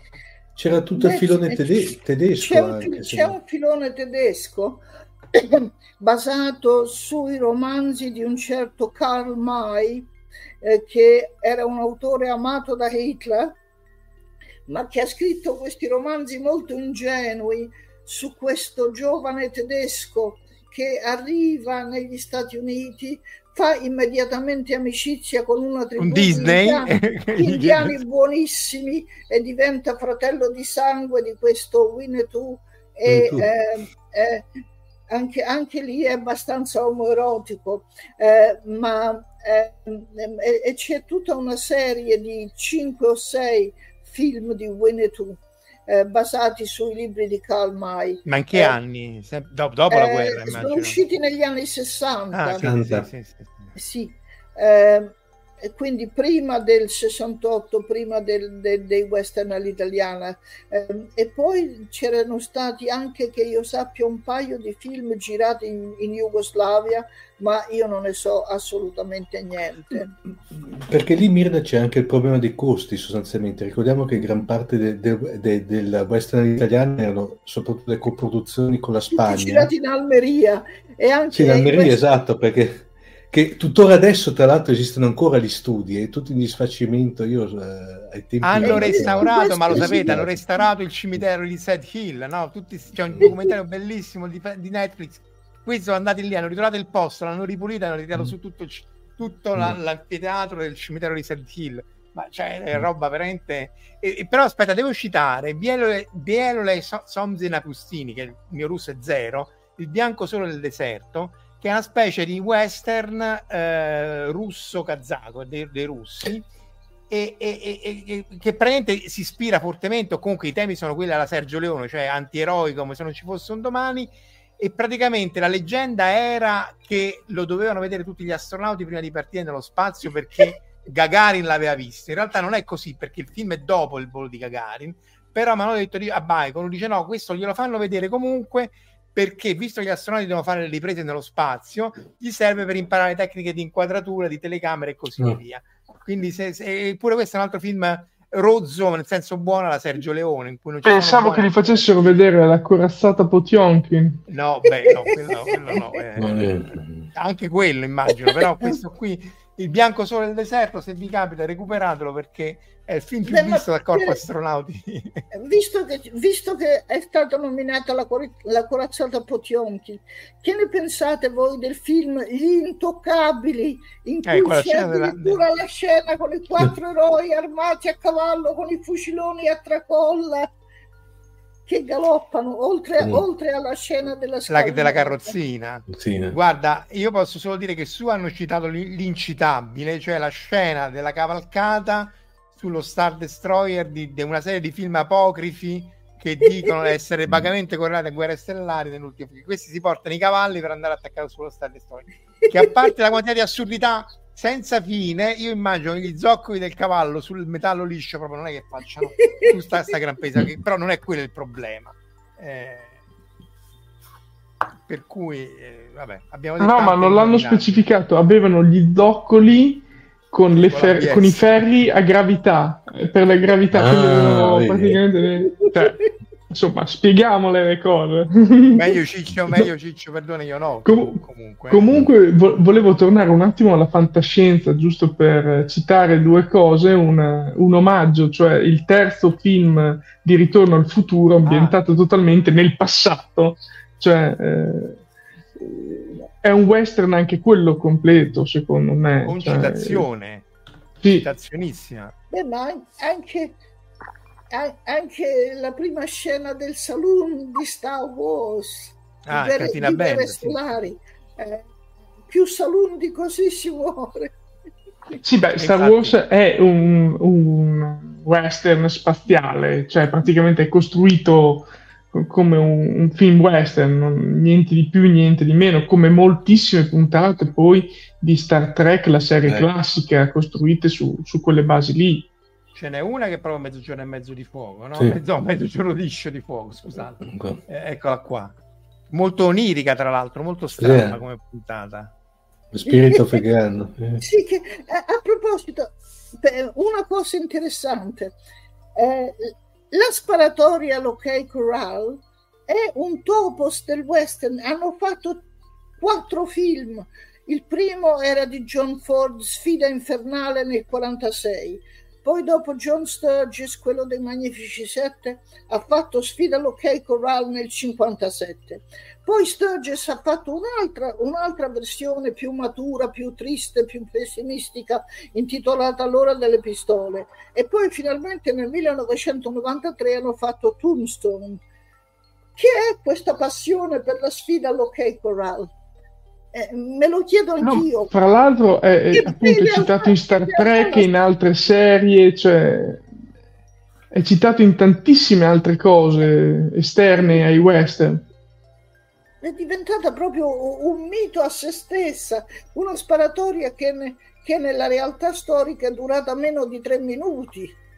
Sì, sì tra l'altro qui citano moltissimi miti greci, eh, perché poi purtroppo oggi lo, stream of consciousness dei commenti è immenso, non riesco a mostrarli, però citano anche mm-hmm. che si rifanno i miti greci, l'eroe, appunto, il, cioè c'è tutta una serie di, di cose che appunto non... Eh, poi entrano nel mito, cioè la stessa periodo del West, no? Ce lo puoi dire tu, eh, dura 20-30 anni, quant'è? Cioè niente. Cioè, hanno fatto film per il quintuplo del tempo che è durata il periodo del West. Giustissimo c'era anche di Star Trek, c'era anche Kirk Ghost Native, ovviamente. Ecco, quello, quello, è Winner 2. Questo qui? Ah no, no, quello è Star no. Trek. Quello no, è Star quello Trek. è Star Trek. Eh, questa qui è pure Star Trek. Mm-hmm. Eh... Beh, un altro western di Star Trek è la sfida col Gorn, quindi Arena. Eh, Arena che aveva citato Mira eh. all'inizio. Che... Infatti. Sì, sì, sì. sì, sì. Beh, comunque rimane il punto sempre, il solito sempre, che cioè, certi canoni sono quelli e sono quelli che entrano nel mito perché sono raccontabili, poi lo puoi spezzare, immagino, come dici tu. Cioè, sono quasi più le rotture del mito perché è chiaro che mo non puoi rifare un film col cattivo e il buono, si sparano e muovere il cattivo. Appunto, tu citavi Marco Ritorno al futuro 3, in cui lui si chiama Clint Eastwood, poi c'è la Clint Eastwood Bridge e lui si mette la, la, l'armatura proprio come in, uh, nel primo, no? nel, qualche dollaro in più, eh, che di, sì, di, cui si vedono le scene nel 2, quando c'è Trump che fa il padre Biff Tanner. Meglio non ricordarselo. È, è interessante questa autocitazione, perché per esempio il film Il pistolero, che è stato l'ultimo film girato da John Wayne, comincia con un collage di scene in bianco e nero tu, di, di, tutti i film più importanti, di tutti i western più importanti della carriera di John Wayne, quindi cominciando da Ombre Rosse e poi andando avanti all'uomo che uccise Liberty Valance e anche a, a Sentieri Selvaggi e quindi come Ehm, una, identific- come una identificazione dell'attore con il personaggio. Eh, e quindi, anche, eh, e quindi questo spiega anche un po' la, la mania di autocitazione del western in se stesso, eh, che riprende eh, topoi, riprende cliché del genere e poi li sviluppa oppure li contraddisce oppure li cita. Il mio nome cioè, è nessuno, Mirna, che tra l'altro cita, cita Sam Peckinpah. Il mio nome è nessuno, che, che, che, ne pensi? Che quello è molto crepuscolare come film, mm. con Infatti, Terence Hill e Henry Fonda, se non sbaglio, no? Il mio nome è nessuno è molto interessante appunto perché parla della morte del western. Eh sì, fi- infatti citano Sam Peckinpah come morto e sepolto. Con, eh, sì. Eh, anche lì c'era Mario Brega, eh, perché poi eh, noi sai che abbiamo il mito assoluto per Mario Brega, che era appunto la, faceva la, comparsa, la comparsa nei film di Sergio Leone, conosce Verdone. Era pure un po' guercio. Sì, sì, comunque era un lumone, eccetera. E, e, e, e, tra l'altro lui fece la transizione dai film di Maciste, perché appunto no, da come la raccontano, si, con Sergio Leone si, ci fu la rottura tra il, il, il Peplum, i film eh, de, della, della, della, Grecia e Roma antica, da un giorno all'altro basta, bella e chiuso con sta roba, è solo, solo western, e lui che faceva con Gordon Scott, come sapete tutti, e, e, poi passa ovviamente film con, con Verdone, ma insomma lui faceva il, il quello che teneva prigioniero il brutto, che lo butta giù dal treno e viene schiacciato, sta, sta anche in giù la testa, insomma compare mhm. come comparsa, ma anche lì ha assistito a tutta la transizione. Eh, e anche se Brega oh, aveva un ruolo abbastanza importante in per qualche dollaro in più perché era il sì, braccio destro sì. dell'Indio. Sì, Cuciglio, Cuciglio che ammazzava la gente eh, secondo il piano predisposto. Ma ma dov'è che aveva fatto, che tra l'altro è stato in un, in un nel, diciamo, nel, nel, lo stavo dicendo fuori onda, nella lavorazione di un film, eh, di, di, un western dove c'era, c'era stato il famoso aneddoto alzate cornuto, manco il fa- sangue mi ha fatto uscire quello era con Gordon Scott, okay. la mitica cosa okay. che lui era, lo, c'è tutto su YouTube, dobbiamo metterlo nei cosi. Lui praticamente si, si, faceva questi combattimenti, però poi si trovava lì e quindi dice: Ma forse Gordon Scott mi sta menando da solo, va apposta e non fa finta di menare. Quindi va là, dice: Ma che per caso è? Quello gli tira un pugno e dice e manco il sangue mi ha fatto uscire, gli dà un coso e, e, un altro pugno lo butta giù a terra, frantumato le mucose, tutto il setto nasale e così via. E sta scena la riprende, oddio aiutatemi, in... In uh, Borotalco. Borotalco, sì, sì, perché gli dice te assaggia ah. Le olive sono greche, greche e via, ta sposi o ta sposi. Ti voglio raccontare un aneddoto. Andiamo a Via Veneta a comprare scarpe. Scarpe. Lì, que- ecco, questo semmai, non so se tu puoi commentare come questi personaggi che paradossalmente sono secondari, poi hanno un loro, almeno nei romani, però noti anche a livello italiano, hanno un loro mito, cioè, cioè poi trascendono il ruolo e diventano qualcosa appunto di, di più grande di, del, di, del, ruolo che di comparsa. Pensate per esempio a Lee Van Cleef che aveva fatto almeno una cinquantina di parti minori in western anche importanti come Mezzogiorno di Fuoco, come Sfida l'Ok Corral e anche in serie western come Rawhide, gli uomini della prateria, come Bonanza, però non, non era mai andato oltre l'idea del caratterista bravo. E poi era diventato semi alcolizzato e semi morto di fame. Faceva e, il pittore. Faceva, faceva il pittore. pittore. Quando andava Sergio Leone gli pensava volesse comprare i eh, pensava che gli volessero comprare i quadri per, pag- per pagare le bollette e, e, e grazie al cinema eh, grazie ai western italiani è diventato uno ricco due famoso tre famoso anche negli Stati Uniti dove aveva fatto tutte quelle particine e mi hanno detto che lui è sepolto nel cimitero di Los Angeles e sulla sua tomba c'è una targhetta che dice il migliore dei cattivi. Ecco. Beh, il cattivo non è per niente banale. Eh. C'è da dire che lui fa anche un'altra parte mitica in Marco, dai, dillo tu il film di fantascienza dove fa una o Omar, dai, eh, chi lo dice prima? Eh, 1900 uh, Fuga da New York. Fuga da New York. Faceva il capo, il capo della polizia. Sì, sì. E sì. nell'intervista John Carpenter dice no, io volevo Lee Van Cliff perché era quello che riusciva, ciao Flora, era quello che riusciva a trovare, lui ha usato il termine mirth, cioè quella specie di eh, non so come lo, tradu- come lo tradurresti Murphy, cioè quella com- non comicità, autoironia che non si prende sul serio, però eh, riesce a, pre- a, a, catturare esattamente lo spirito di 1987 dove ovviamente Kurt Russell è il pistolero mm. che va là eh, anche nel secondo dice fermi tutti non si spara finché non tocca terra ti ammazza tutti e poi mm. sparate cioè, scene appunto da western quei due fuga da New York e Los Angeles Los Angeles forse è meno riuscito ma è, è, è molto Sergio Leonesco anche questo nella, mm. nell'ignoranza quindi noi diciamo scene da western pensando scazzottatura nel saloon, topos eh sì, del sì. western. La scazzottatura, poi citavano anche la Luke, anche la parte dei fumetti, no? Cioè la Luke, i cartoni animati ce ne sono tantissimi anche. Eh, eh, come si chiama? Tra l'altro vorrei dire che se volete recuperare la Luke su Prime Video ce ne sono almeno due o tre. Ah, ah, ah, ah c'è, c'è, c'è parecchia, parecchia roba, insomma, il, l'argomento è veramente sterminato. Non, che cosa c'è? No, eh, dunque, vediamo un po'. Perché un po', ah, poi, vabbè, Westworld possiamo citare al volo sì. eh, perché sì, eh, qua questo... è, è no, ce ne sono altri?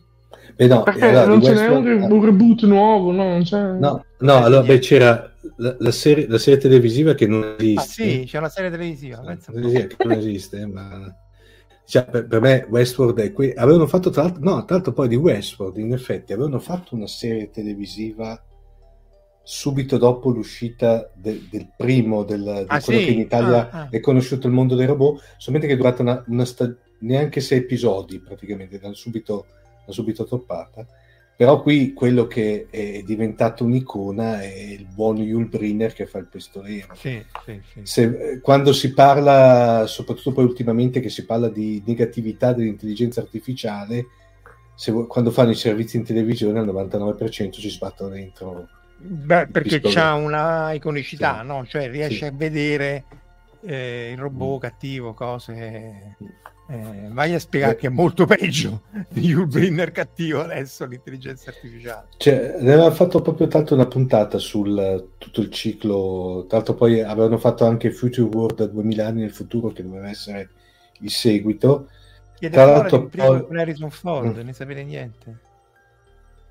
Di che cosa? No. Non so se credo il, il prequel di Westworld, ma non lo so. C'è, c'è Cowboy mm. contro alieni, che anche lì non riuscitissimo, però eh, Ma non, è, non, era malaccio, non era malaccio. Sì, sì, sì, sì. Eh, con, con... sì, non è stato male, però lo, non lo devi prendere neanche lontanamente sul serio. Sì, ma non si prendeva sul serio, però, eh. Cioè, eh. No, cioè molto cacciarone e via dicendo. Cioè.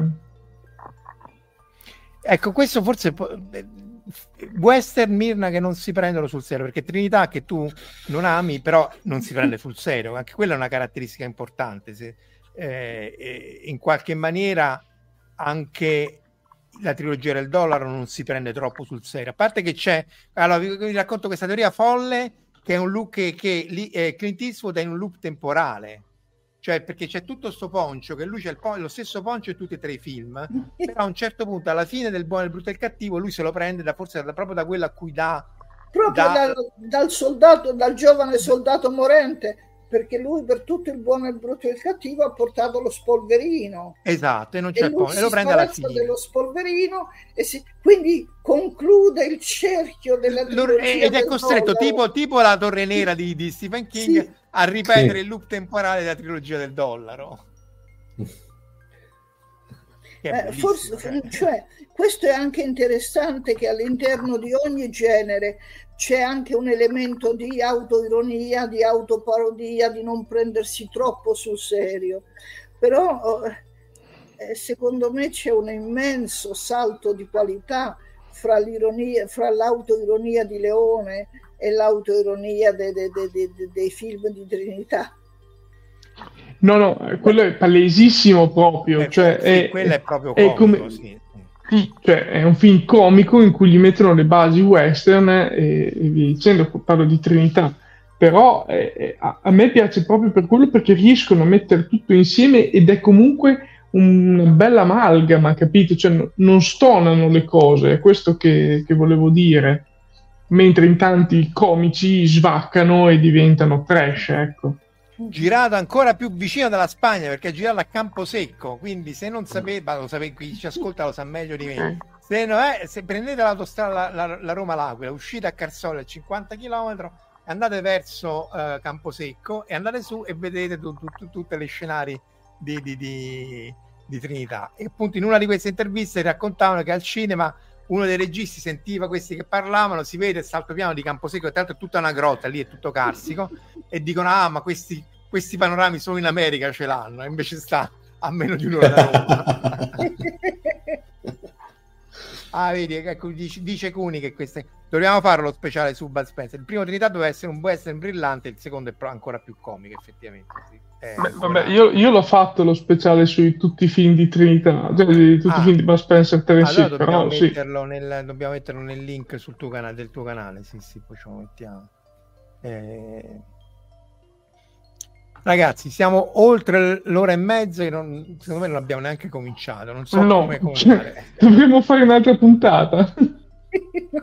Mirna, che cosa ti hai, cioè, altro ci puoi raccontare in questi momenti di chiusura? Eh, abbiamo tempo, eh, però insomma non andrei troppo. troppo. Volevo, volevo dire appunto che volevo aggiungere che per me anche l'elemento omoerotico è essenziale eh, all'idea del western.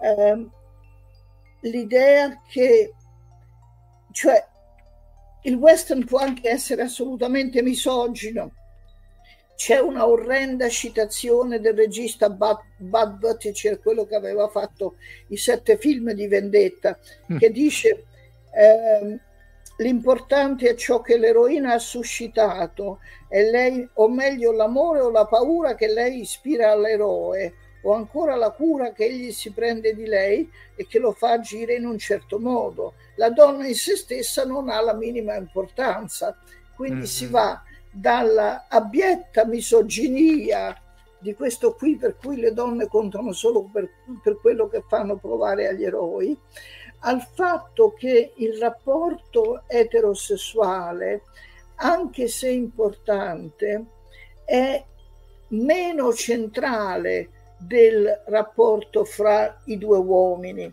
Anche mm. per esempio in qualche film moderno come Appaloosa, che è un film del 2008 con Ed Harris e Viggo Mortensen. Questi sono due che lavorano insieme da 25 anni. Poi uno dei due si innamora di una donna completamente inadatta eh, e l'altro eroicamente ammazza un cattivo a sangue freddo per permettergli di continuare a vivere con questa donna. Quindi anche se gli eroi sono presentati come eterosessuali, però il rapporto fra i due uomini è prioritario, è più intenso, è più onesto, è più sincero, è più mutuo del rapporto etero. E per esempio, Quello però è, è, ripreso anche dall'antica Grecia. Eh? Infatti, Quindi... eh, ma, eh, ma, in moltissimi western c'è questo rapporto in, intenso che può anche finire male, perché per esempio eh, c'è un western famoso che si chiama Sfida nella città morta, in cui devo cacciare il gatto, eh, in cui eh, l'eroe e il cattivo erano stati in passato intimi amici, però uno è rimasto un fuorilegge e l'altro è l'eroe diventato sceriffo. E, e, si, e il cattivo, interpretato da Richard Widmark, interpreta la parte proprio come un innamorato che è stato mollato eh, da, dal, dal, compagno precedente e che adesso ha un rapporto con una donna. Eh, cioè lui eh, eh inter, interpreta questa parte proprio come un innamorato eh, abbandonato e deluso. Oppure c'è il film famoso Ultima notte a Warlock eh, in cui ci sono Henry Fonda e Anthony Quinn, che sono due intimi amici di vecchia data, e Fonda tradisce questa amicizia e allora eh, i due fanno un duello nel saloon e Fonda ammazza Quinn e poi immediatamente colto da atroci sensi di colpa eh, lo distende amorosamente sul bancone e poi dà fuoco a tutto il saloon e abbandona la città per sempre. Quindi eh, eh, l'intensità del rapporto fra uomini mi sembra sempre superiore all'intensità del rapporto fra, do, fra uomini e donne. Addirittura l'attrice Ronda Fleming che era l'interesse amoroso nel film Sfida l'ok Colau, dice, ma sì, ma eh, Wyatt Earp, lo sceriffo, si innamora di me e mi porta a fare una cavalcata nel bosco poi si ricorda che devono arrivare i cattivi a ammazzare Doc Holiday e allora monta a cavallo, scappa a salvare Doc Holiday e a me mi lascia solo nel bosco, sola nel bosco con il cavallo. E, quindi, quindi, eh, eh, e questo a me sembra un elemento affascinante del genere western eh, l'intensità, anche se implicita, del rapporto fra due persone dello stesso sesso, che a volte è misoginia, ma non sempre. Eh, in uno dei, uno dei miei film preferiti è un film piccolissimo che nessuno ha mai visto e si chiama L'oro dei sette santi e lì c'è il giovane eh, partner ferito e il partner più anziano che si è fatto aiutare da un dottore. E il dottore dice: Gli volete bene al ragazzo, ci siete affezionato ragazzo. E l'altro risponde: eh, Lui ha la tendenza a cacciarci nei guai, però non c'è nessun altro con cui vorrei stare. Quindi Beh, poi hanno ispirato Brokeback Mountain, in cui è proprio lì il tema principale. Eh, eh, eh, sì, Brokeback Mountain, e anche, anche, non solo Brokeback Mountain, ma anche The Power of the Dog, in cui, in cui l'omosessualità è molto implicita e molto negata. Non so se l'avete visto, non so neanche il titolo italiano di The Power of the Dog. Eh, c'è Benedict Cumberbatch nella parte di uno di due fratelli che abitano nel West eh, e, e l'altro fratello si sposa e gli porta a casa la moglie e un figliastro. E il figliastro è lo stesso Timothée Chalamet che era stato nel Chiamami col tuo nome. Mm, eh, quindi c'è la differenza fra la possibile omosessualità non aperta ma neanche negata di, del, del, ragazzo giovane e la possibile omosessualità molto intensa.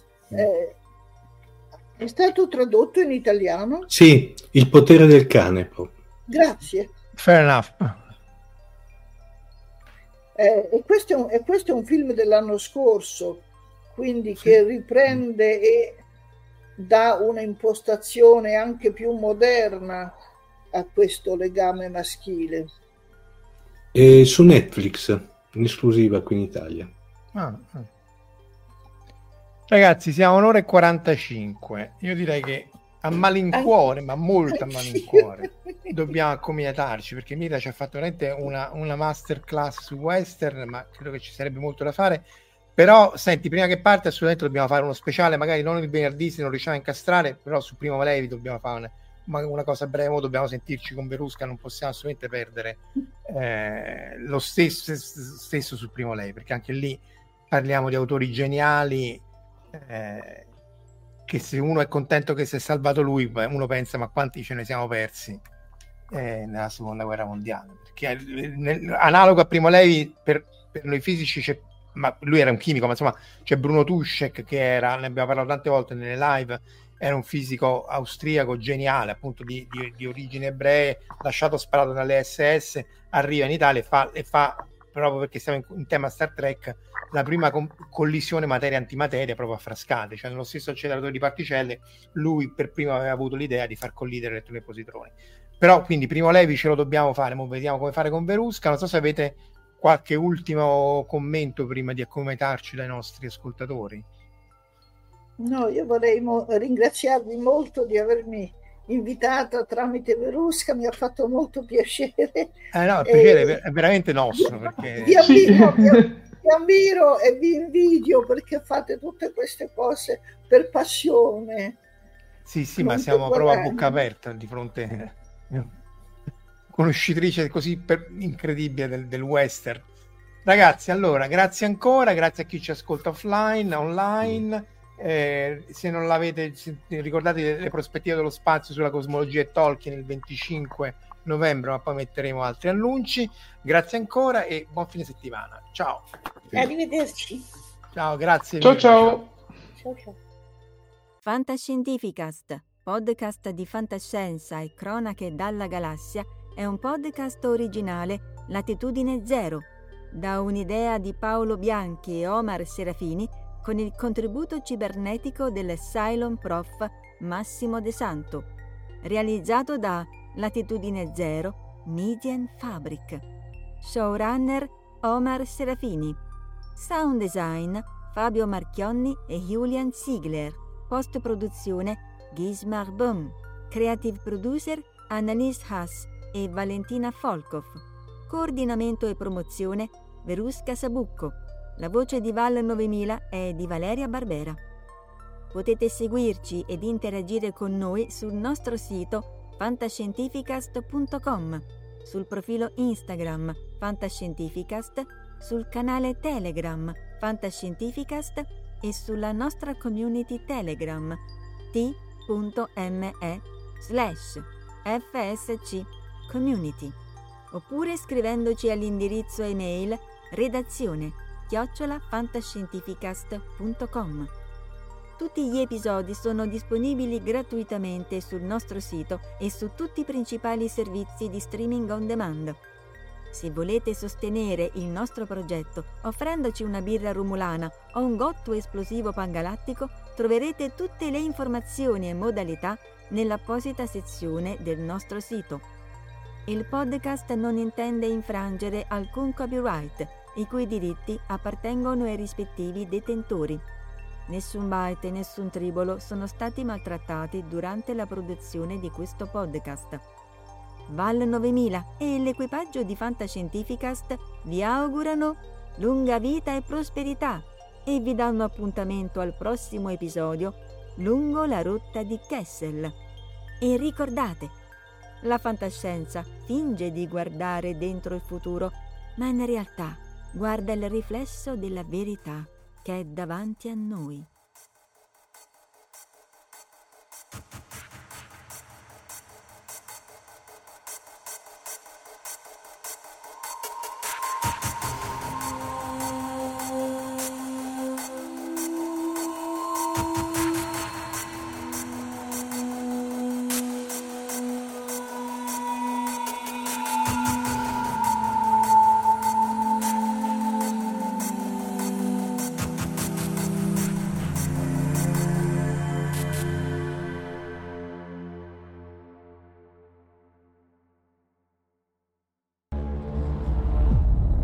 Fantascientificast, podcast di fantascienza e cronache dalla galassia.